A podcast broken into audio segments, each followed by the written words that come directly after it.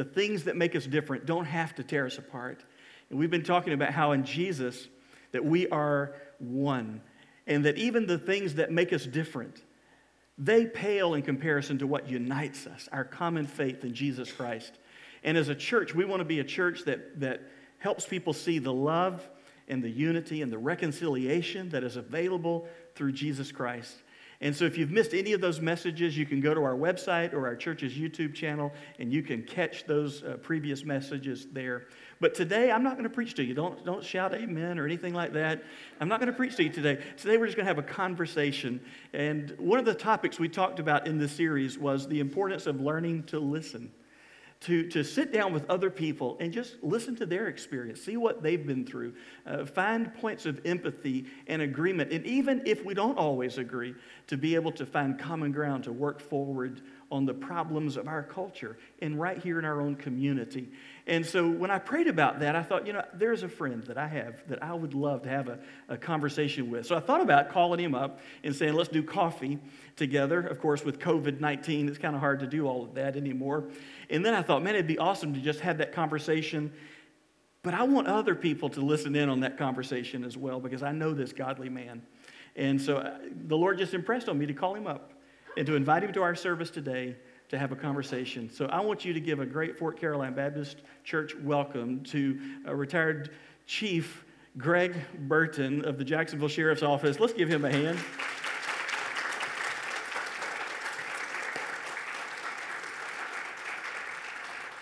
And Greg, have a seat. We are so glad to have you with us today, and we are glad to have your beautiful wife, Lakesha Burton, with us today. She is right here on the front. So, welcome. Now, Lakesha is the zone commander for Zone 2, which is right here where our church is. Don't you feel better already? Don't you feel safe right now to know that we've got our commander right here uh, in, the, in the house? And uh, so we are so thankful for you two. Thank you for being here. Look, let me tell you, when I received your call, first of all, I was surprised. not, not surprised because I didn't think Pastor Ricky would call me, but um, I was in Columbus, Ohio, doing some work with their police department. And uh, when he, um, actually, he, we were talking through Messenger. Yep. And um, when he asked me um, to come to the church, um, I was, I felt very blessed. And I felt blessed because this man asked me. The way we met was um, years ago, I was a chief downtown, and um, we were we decided to start start Bible study in the police memorial building in headquarters. And so we have a chapel there, and I was like, this chapel needs to be used. So I got together with a couple of uh, Christians. There are many, believe it or not, in the sheriff's office. um, so I got together with a couple of uh, Christians. I said, hey, look, let's start a Bible study. Um, and we decided we're going to look for pastors that are out there preaching the true, the truth, gospel, the truth to um, their communities and to ask those pastors to come in. And I said, You tell me the name of some good pastors. And this name came up. I did not know him, but uh, we got in contact with him. He said, Would you come and do a Bible study for us? And he did several for us and um, he has expressed that he loved it. I did. And we loved having him there because the word was so pure and heartfelt, organic. And this man being your pastor, I know you know his heart and what he means to you. So thank you, Pastor Ricky, for inviting me and my wife. Thank you so much. And what an honor to get to know you guys over these last few years and to be able to come down and to bless you guys and minister, but I got the bigger blessing. Uh, there wasn't a time that we did the Bible study that I'm supposed to be there blessing you guys, but it would always end with you guys circling me and praying for me and laying hands on me. And I want you to know that made an impact on me. It made a difference. And I love that I got to park in the loading zone right in front of the police department. I did not get a ticket. that was awesome. It's good to have perks. And uh, so, yes. so thank you yes. so much for being here. And you guys are, are, you have a nonprofit now um, called Tesha's Hands. And, and, before we start our conversation, I just would, could you tell me a little bit about that? Yes. So my wife um, had a twin sister uh, named Tesha, and um, she was disabled at an early age um, by cerebral palsy. And so um, she was not supposed to live out of her teen years, but God blessed her to live until they were 43 years old. Amen. So, about two and a half years ago, um, she passed away on March 3rd. And my wife and I, we do mission work all, literally all over the world. We actually have an adoptive daughter in uh, Malawi, Africa. And that's a whole different story, but we do mission work all over the world and right here in Jacksonville. So we decided that so many people donate to us, we need to put this under the umbrella of a uh, nonprofit. And what better name than Tesha's Hands because we know that had Tesha been able, she couldn't talk and she couldn't walk, and over the years she, she, she was bedridden. Um, she would have been able, she would have done the work that um, we are doing. So we seek to um, bring the gospel and to bless people that are the most vulnerable people in our society. And you can go to our website. I created the website. I knew absolutely nothing about websites, but YouTube will teach you anything. And so it is Tesha's Hands, T E S H A S, Hands. And so um, we brought uh, Pastor Ricky one of our T-shirts yep. and our wristbands yep. that we that we have. So, but we have been blessed to do so many things through Tesha's hands. And um, so, um, if you know of anybody that needs assistance or blessing, contact us, we'd be more than happy to bless them.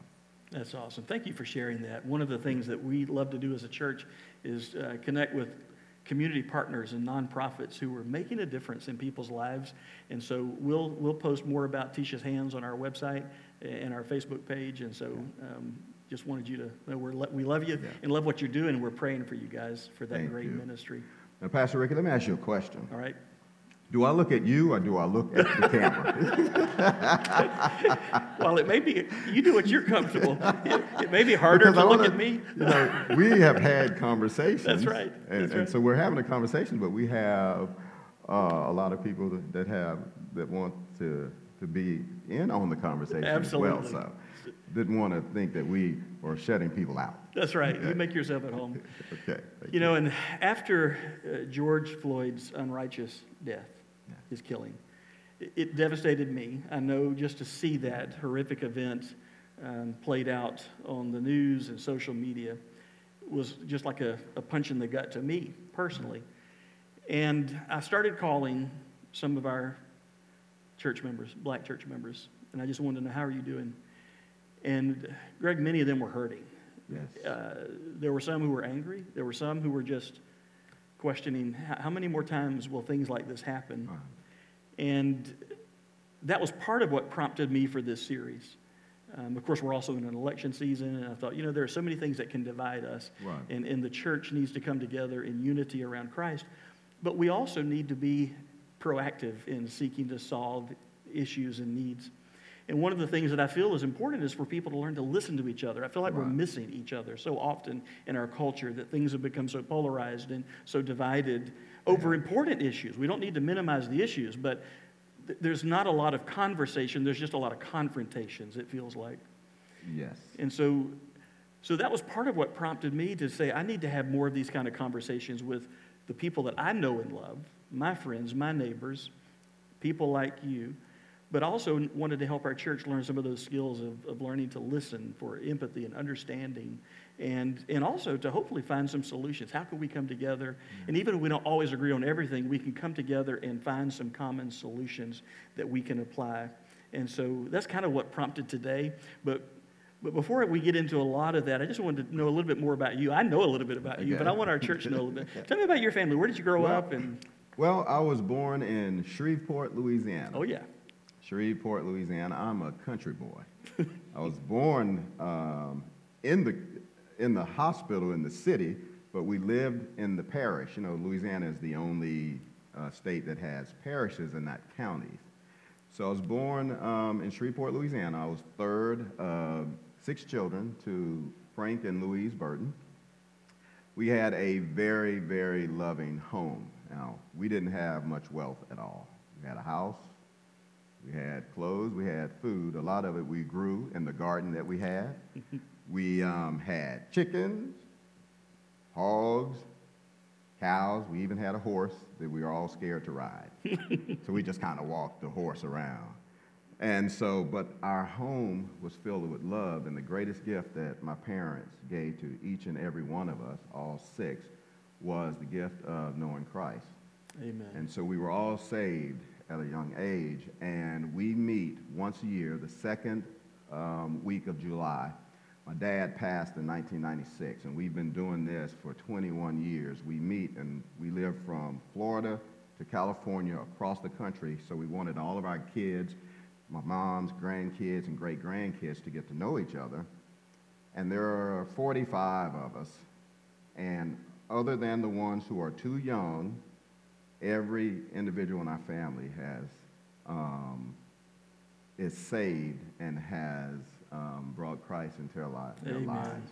And that is the legacy. That is the legacy of my parents um, to us. So I was born in 1964 at the end of the civil rights movement, so to speak. It was a um, basically a year um, before the, uh, I was born a year before the Civil Rights Act of 1965. And my fourth birthday was seven days before the murder of uh, Dr. Martin Luther King. And so, um, being my young years were um, kind of developed by the civil rights movement. Actually, um, living in Louisiana, um, Louisiana was one of the most segregated um, states, of course, in the South. Um, I lived in a segregated community, but I didn't live in a segregated community because that community, we could not live in the community with white people. I lived in a segregated community in the country because um, after the Civil War, uh, my great great great grandfather, who was a slave, was able, along with other former slaves, was able to purchase hundreds of acres of land where we live, and my mother actually lives on that land still today. Wow. So our community was a community of black landowners, and um, so we just created. We were all none of us were rich, but we were all family, cousins. We all knew each other, um, and so we had really a great life. We didn't know we were poor, like many people didn't know they were poor growing up, but we had a wonderful life. And my parents um, worked in the civil rights movement.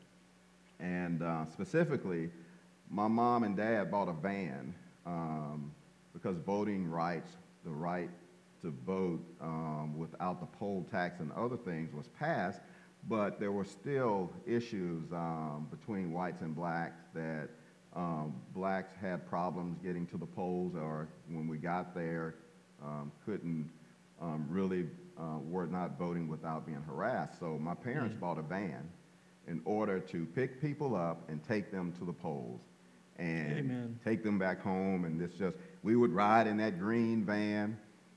The, the green, it was an ugly green van, but we were riding that green van back and forth, back and forth during voting time. And then, um, and then my parents, my mom specific, specifically, was instrumental in bringing um, Head Start um, to Shreveport.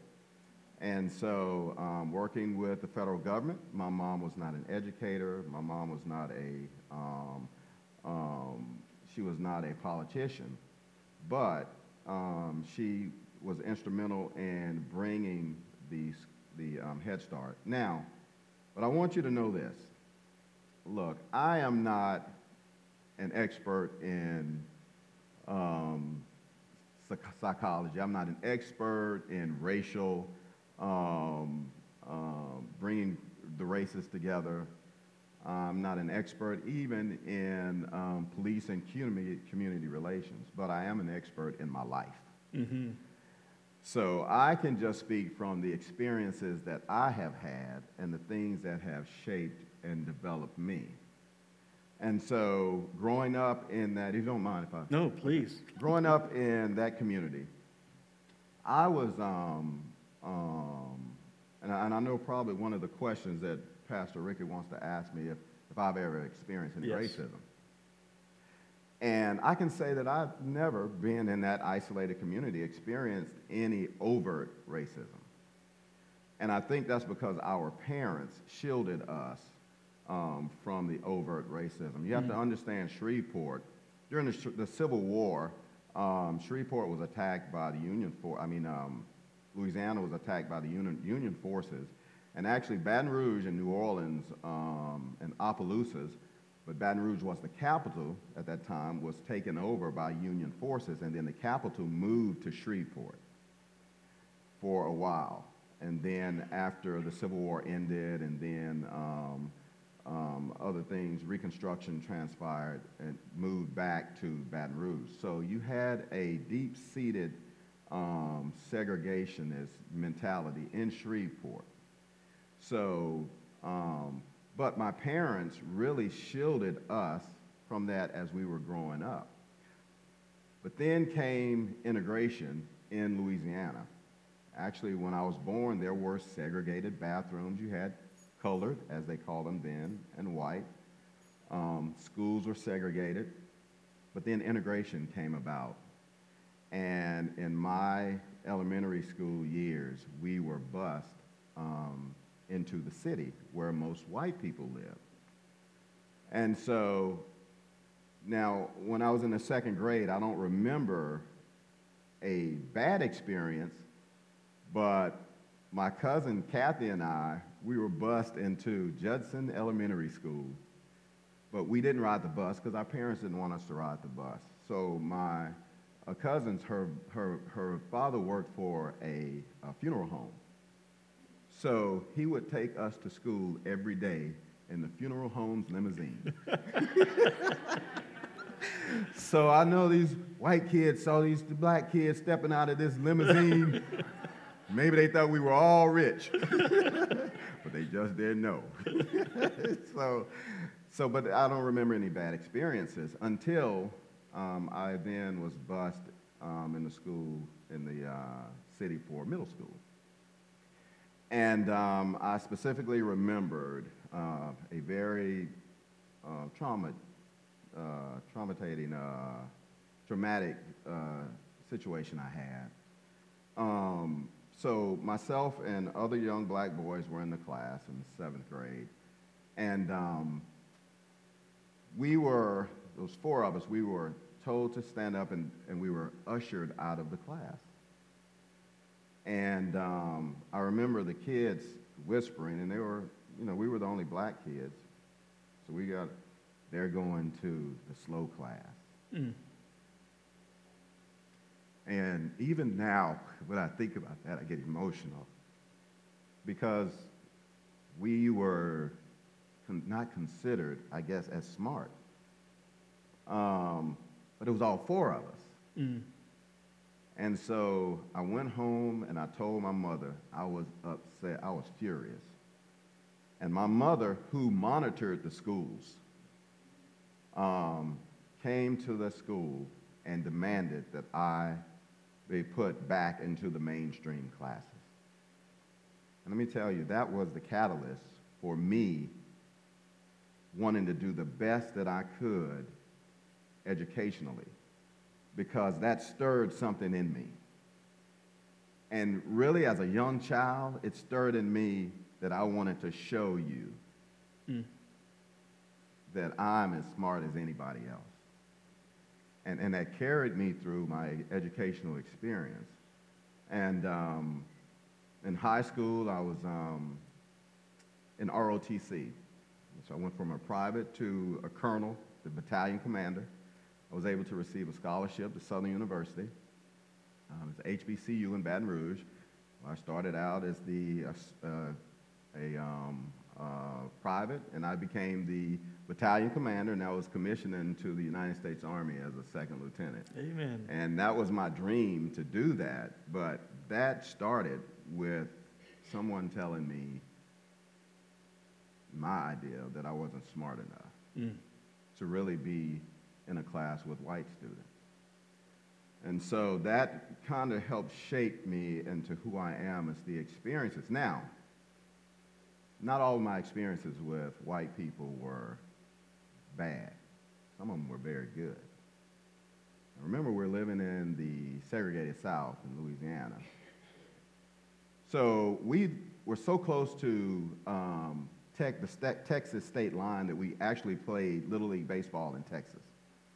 So my, my dad coached the team, and a friend of his coached the team named Mr. McCarty. He was our, they were co-coaches. And he was a, a white man, a good old country boy like my dad. And they coached us, and they made sure we played on an integrated team Amen. during that time, an integrated team. And my dad not only was friends with Mr. McCarty, they became best friends until Mr. McCarty died. We would go to his house. He lived in a trailer out in, in rural Texas, and he had two children. And um, those children, they were no different from us. We didn't see the difference in each other. hmm And we had great relationships. They were like a brother and a sister to us. And then I also remember um, I was born with very bowed legs. And the very first Shriners Hospital was started in 1922 in Shreveport, Louisiana. The very first one. And it was a pediatric orthopedic hospital. So I had these very bow legs. And my mom found out through conversation that um, I could go to that hospital because early on, you know, just like here in Jacksonville, I think Brewster's Hospital was the hospital for blacks, and that was the hospital that blacks were allowed to go to, just like all over the country. So, but um, the Shriners Hospital accepted everybody. So I remember going there, and um, I was fitted with these braces, fitted with the, the, the braces I wore at night, and the base, braces I wore during the daytime. And every time I see that movie, Forrest Gump, all right, it reminds me of the braces I had, and it really helped to straighten my legs out. But every nurse in that hospital, every doctor in that hospital, every um, assistant in that hospital was white, and they didn't treat myself and my parents any differently than any other any other patient. And I know that because my mom told me so. And so she's very, very happy that um, those are the experiences that have shaped me um, to be able to be the person that I am and address um, issues that may come up because I know now, and I've known this for a long time, you take people for who they are Mm. black, white, or other. You don't take people for necessarily what other people say about them, but you take people according to how they act towards you. That's right. So Man, that's I know that was long, but you, you sound like a preacher. That's great. and, you know, mentioning that, you know, Dr. King mentioned that, you know, the day needs to come that we judge a person based not on the color of their skin, but on the character of their, their heart. And uh, so, you know, I think that is something that we need to remember uh, as we think about this, this conversation about race in our culture. You know, I know we, our time is limited, but one of the questions I had for you as well was, you know, it seemed to me like, you know, George Floyd's killing was a, a turning point in our country. Um, and and there, there's a lot of, of protesting and, and uh, people being vocal about we've got to change some things. Um, do you have any thought on that? Why do you, th- do you think that was a tipping point or, I, I, I do, um, but I think there were a lot of small tipping points throughout. that's right. Of course, this country has an original sin, which your pastor, I'm sure, has talked about, and that original sin is the sin of slavery. That's right. And really, um, up until the Civil War, um, um, blacks had very little to say about um, what goes on in this country and then really what goes on with black people's lives. Mm. And so um, on through Reconstruction and then up through Jim Crow, especially in the South. And, but make no mistake about it, the North just had racism a little bit more subtly right. than in the South. So it's been the, um, the bane of this country for years. In um, early in 1901, I believe, um, W.B. Du Bois um, wrote a book called The Souls of Black Folk. And in that book, he talked about the very first paragraph. He said that the issue of the, or the problem of the 20th century is going to be the problem of the color line. And that's not only the problem of the 21st, 20th century, it will be the problem of the 21st century, and unless we address it, it will be the problem of the 22nd century and until Christ comes back. Mm-hmm.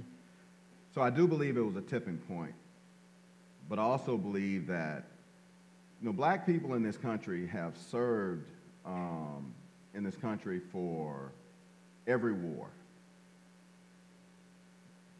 In 1918, um, or when we finally got into the First World War, and, and in 43, and in the Second World War, and in uh, the 50s, and the Korean War, um, but have not really received the, um, the honor that black soldiers were due coming back. In 1940, uh, 55, with the Supreme Court saying that um, um, segregation in the school systems was wrong, tipping point. Mm-hmm. Um, when um, Emmett Till Yes. was murdered, tipping point. White people really started to come on board, and I, I'm very open and forthright when it comes to talking about racial issues because we don't want to talk about it. When Medgar Evers was murdered, when Malcolm X was murdered, when Martin Luther King was murdered, those were tipping points, That's right. tipping points. All the way up to when there were black people that were killed by the hands of the police. And even when the non black people were killed in Charleston, South Carolina. That's right. Tipping point.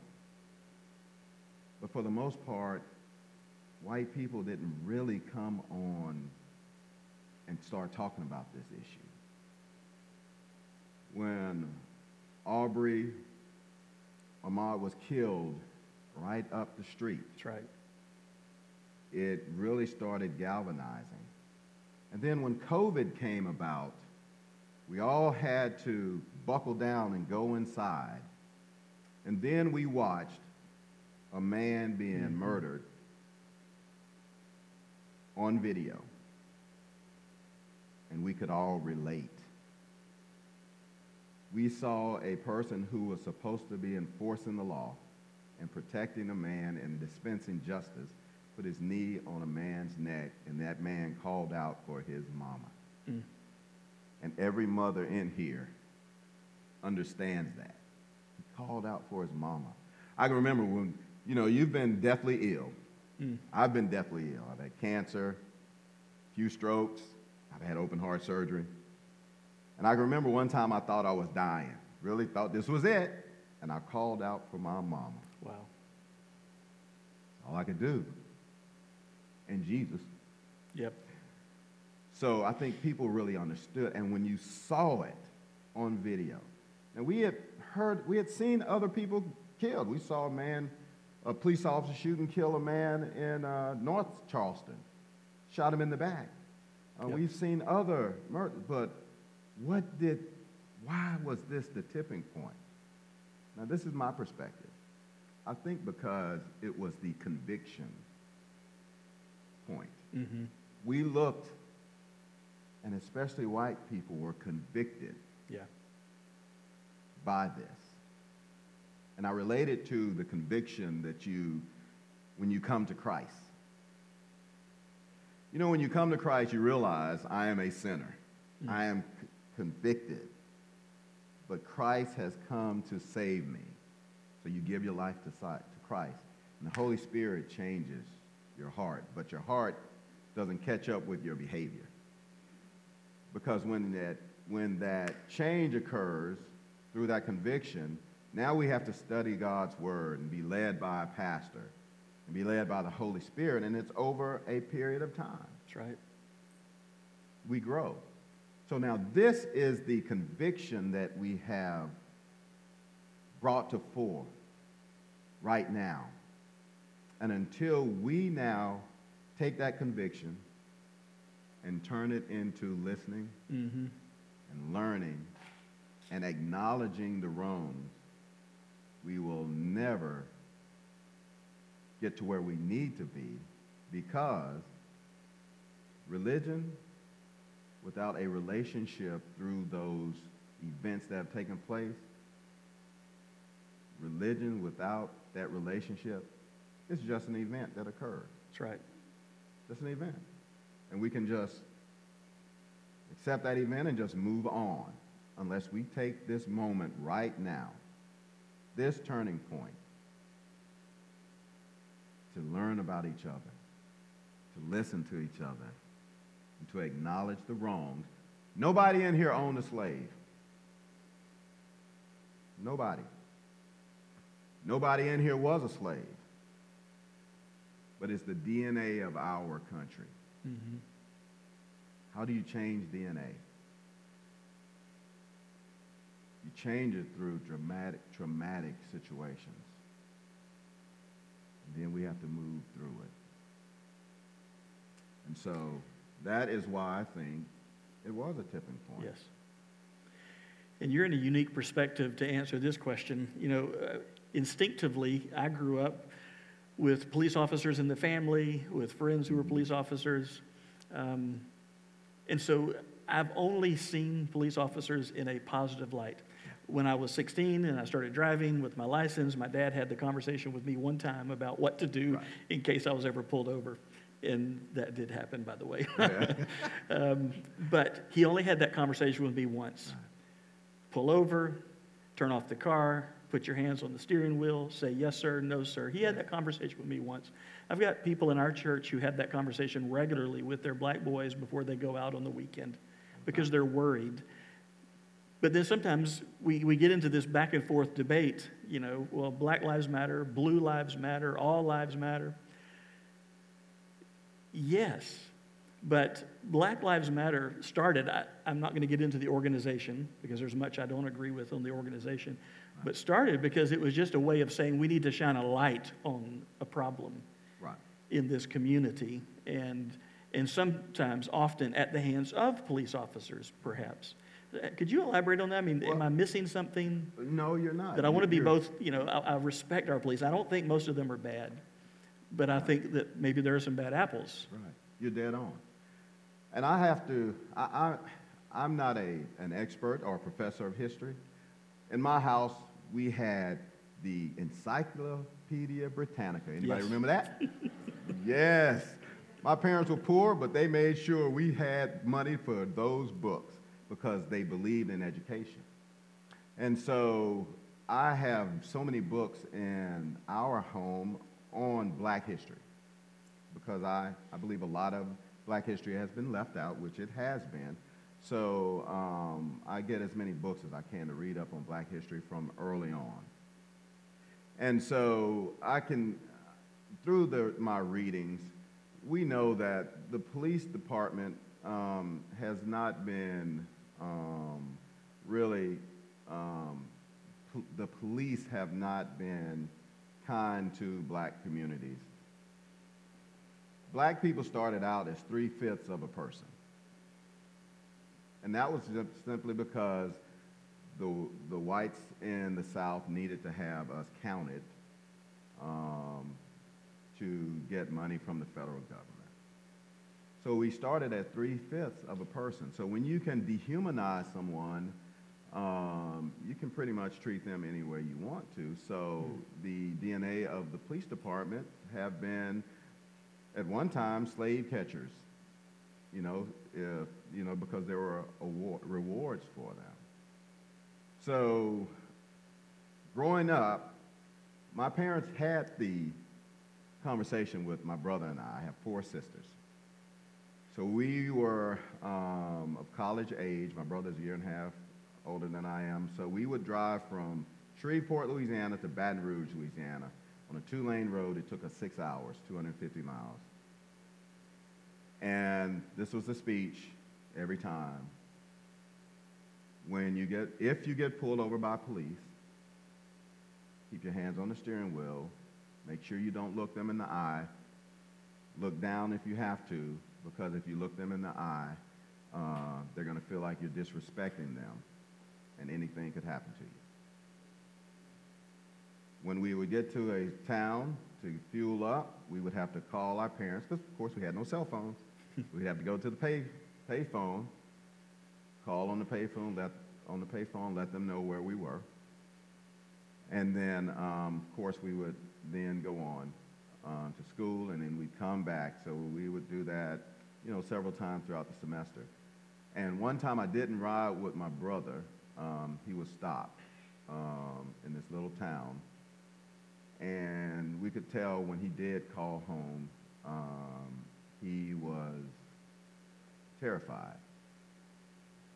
And he said, he, he, he said to my mother, he said, I wasn't speeding, Mom. I'm telling you, I wasn't speeding.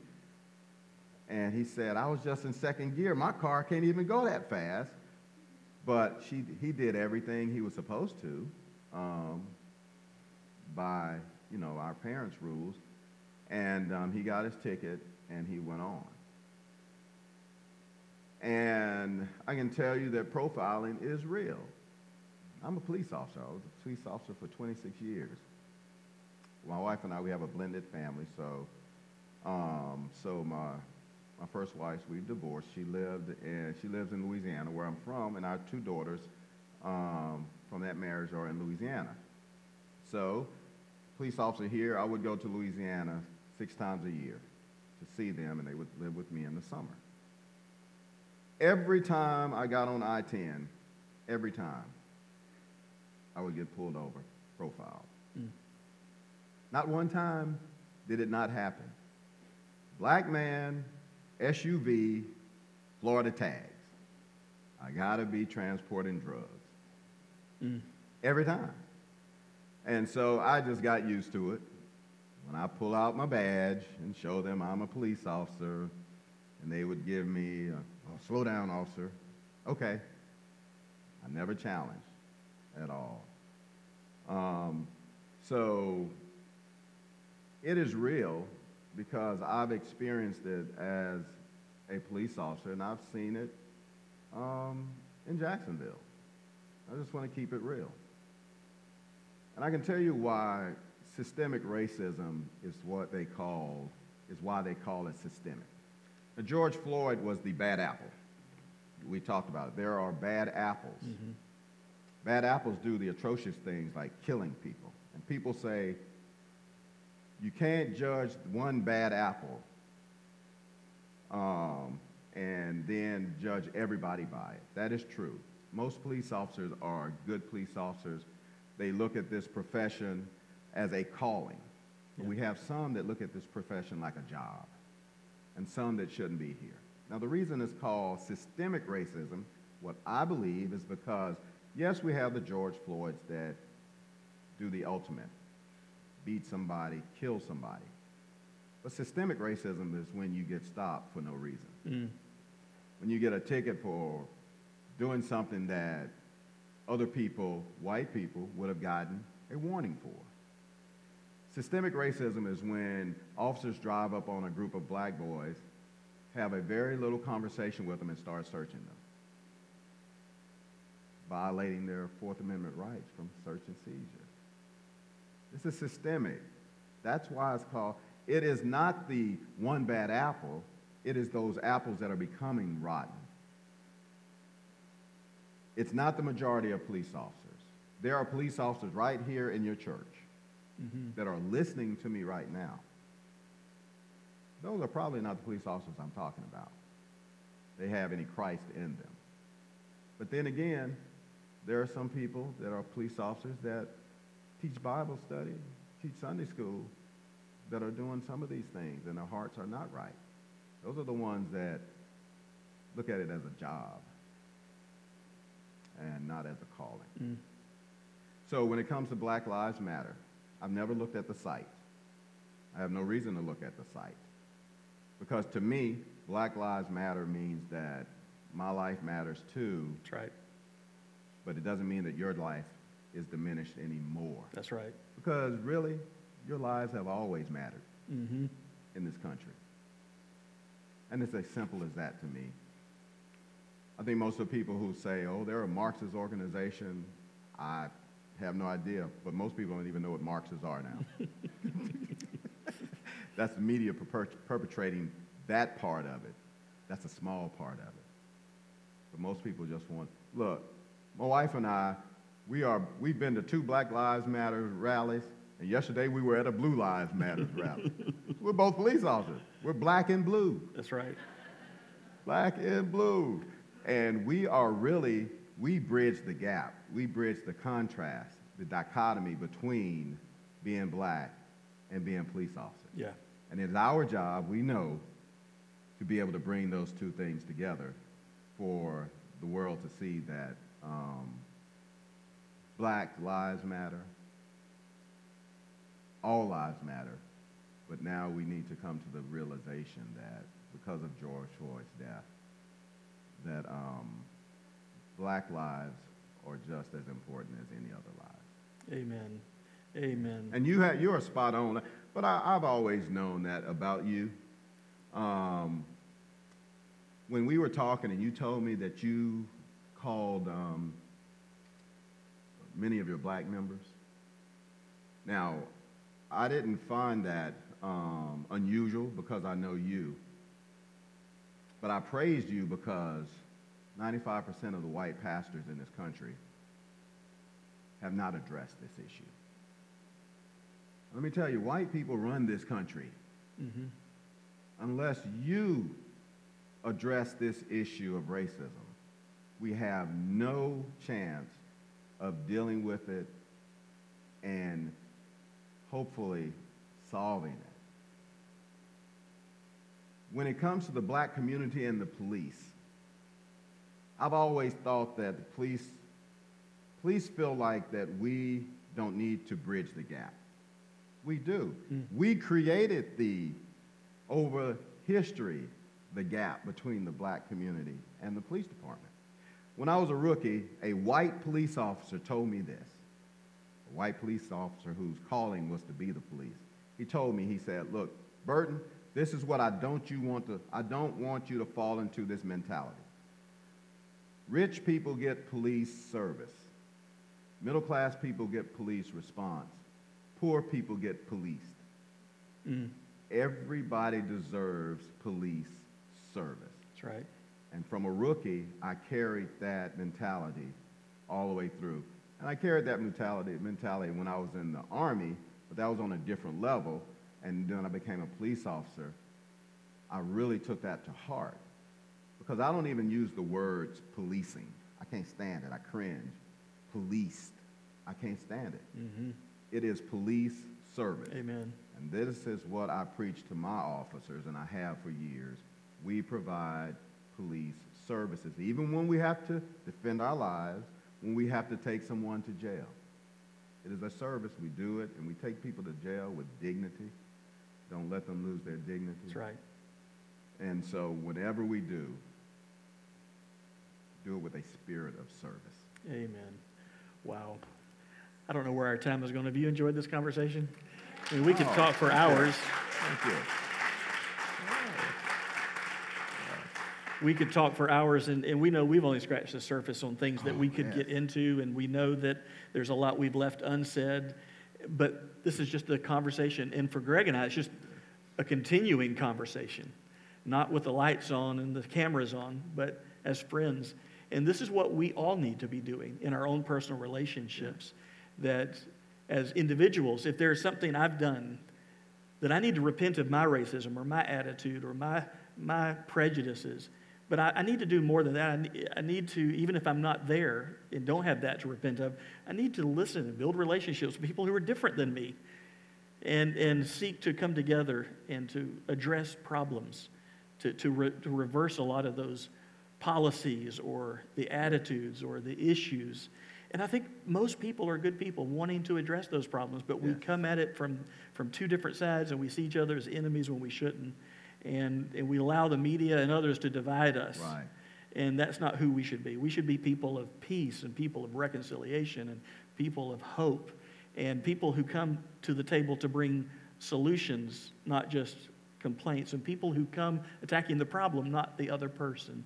Right. And that's what I love about you and respect about you. And uh, I want you and I to keep this conversation going. And one of the things that we want to know as a church, you know, and, and this is something we're exploring, and I know we don't have time to get into it now, but, you know, we want to not just be a church that sings the songs and prays the prayers and listens Right. to the sermons, shuts the lights off and goes home. Because as you said, if it's religion without a relationship, it's just an event. Right. And, and, and you were telling me if it's a religion without a relationship with God, it's just an event. And if it's religion without a relationship with our people and our community and our neighbors, then this is just an event. And I'm not interested in spending the rest of my life hosting events. I want to help change lives through the gospel of Jesus Christ. And so this community needs this church to be a a beacon of light and hope and help. Is there any one thing that you would say that we can do? Because I know your white No. friends are asking you, Greg, what can All we do? What can we do? And you're getting that a million tell you. times. You're doing exactly what God has called you to do in this time. You have started the conversation, which a lot of people, a lot of pastors, a lot of white pastors have not started the conversation. So what I would suggest that, and it doesn't really cost any money, provide a safe place Mm. for people to have open dialogue, open conversation. Provide a safe place where white people can feel comfortable to talk about things that not not just the wrongs of because a lot of times white people feel like why are you blaming me Mhm. but you should give white people a, a safe place to talk about some things through Christ. Yes. Provide black people with a safe um, uh, environment, safe place to be able to say what my experiences have been. Yes. This has happened to me. This is Yes. real to me.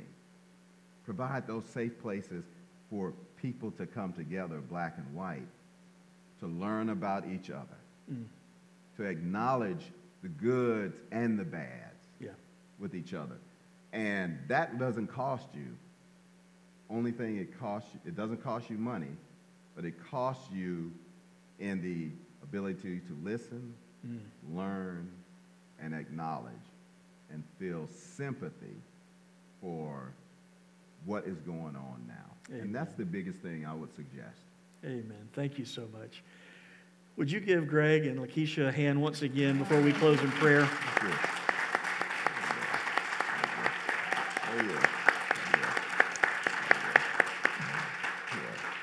I'm going to put Lakesha on the spot. Would you mind coming and standing by Greg and let us pray for you guys? I just want to pray for you too.